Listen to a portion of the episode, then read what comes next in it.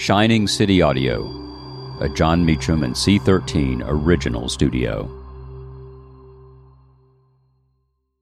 Worried about letting someone else pick out the perfect avocado for your perfect impress them on the third date guacamole? Well, good thing Instacart shoppers are as picky as you are. They find ripe avocados like it's their guac on the line. They are milk expiration date detectives. They bag eggs like the 12 precious pieces of cargo they are. So let Instacart shoppers overthink your groceries so that you can overthink what you'll wear on that third date.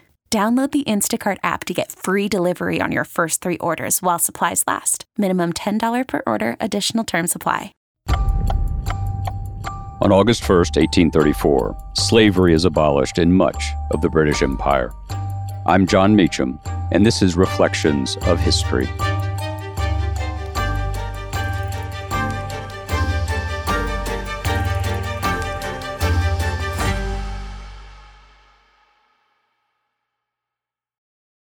The formal title of the bill told the story An Act for the Abolition of Slavery throughout the British colonies, for promoting the industry of the manumitted slaves, and for compensating the persons hitherto entitled to the services of such slaves. Yet emancipation in the far flung British Empire was hardly a simple tale. Human enslavement in England itself had been abolished in 1772 but slavery thrived elsewhere in the empire. In 1787, a society for effecting the abolition of the slave trade had been established. It was followed by a broader anti slavery society in 1823.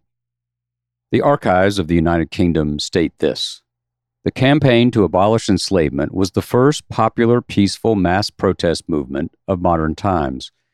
Leading white abolitionists were Granville Sharp, who helped black people fight test cases in the courts. Thomas Clarkson, who collected evidence of the cruelty of the enslavement trade from all over Britain, and William Wilberforce, who fought for legislation in Parliament. In speaking against the slave trade, Wilberforce made points that resonated in later debates and in later decades on both sides of the Atlantic.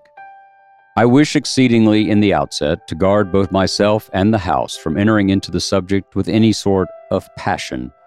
It is not their passions I shall appeal to, I ask only for their cool and impartial reason, and I wish not to take them by surprise, but to deliberate point by point upon every part of this question. I mean not to accuse anyone, but to take the shame upon myself in common indeed with the whole Parliament of Great Britain for having suffered this horrid trade to be carried on under their authority. We are all guilty. We ought all to plead guilty and not to exculpate ourselves by throwing the blame on others. And I therefore deprecate every kind of reflection against the various descriptions of people who are more immediately involved in this wretched business. Yet the wretched business would not end with immediate emancipation. The British exempted the territories in possession of the East India Company, the island of Ceylon, and the island of St. Helena. And as historical records record, in practical terms, only slaves below the age of six were freed, as all slaves over the age of six were redesignated as apprentices. Apprentices would continue to serve their former owners for a period of time after the abolition of slavery, though the length of time they served depended on which of the three classes of apprentice they were. The time frame was six years. And compensation would be paid not to the formerly enslaved, but to their owners. The sum was 20 million pounds sterling, or about 40% of the nation's annual expenditures.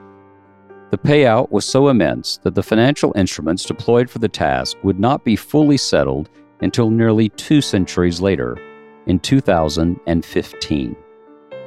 The lesson that progress is tragically slow, that justice may be served partly, but rarely wholly that history is no fairy tale, but a story of ambition and appetite only occasionally leavened by truly acting on moral imperatives. That said, the moral imperatives must be pursued. We can do no other. Thank you for listening to Reflections of History, a creation of Shining City Audio. a C13 Originals and Jon Meacham studio.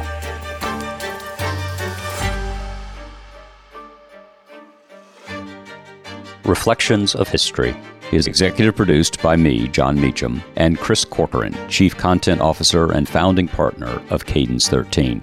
Production and editing led by Lloyd Lockridge and Chris Basil. Production assistance and operations by Andy Jaskowitz, Adam Macias, and Kelly Rafferty. Cadence 13 is an Odyssey company. Hey, Mama, we see you, all the visible and invisible work you do for others and yourself. That's why this Mother's Day, the Meditation for Women podcast has a special free guided meditation just for you. Stay to listen to hundreds of guided meditations available for you, some to help you sleep, start your day, release anxiety, and tune into your intuition. Listen to Meditation for Women on the free Odyssey app or wherever you get your podcasts.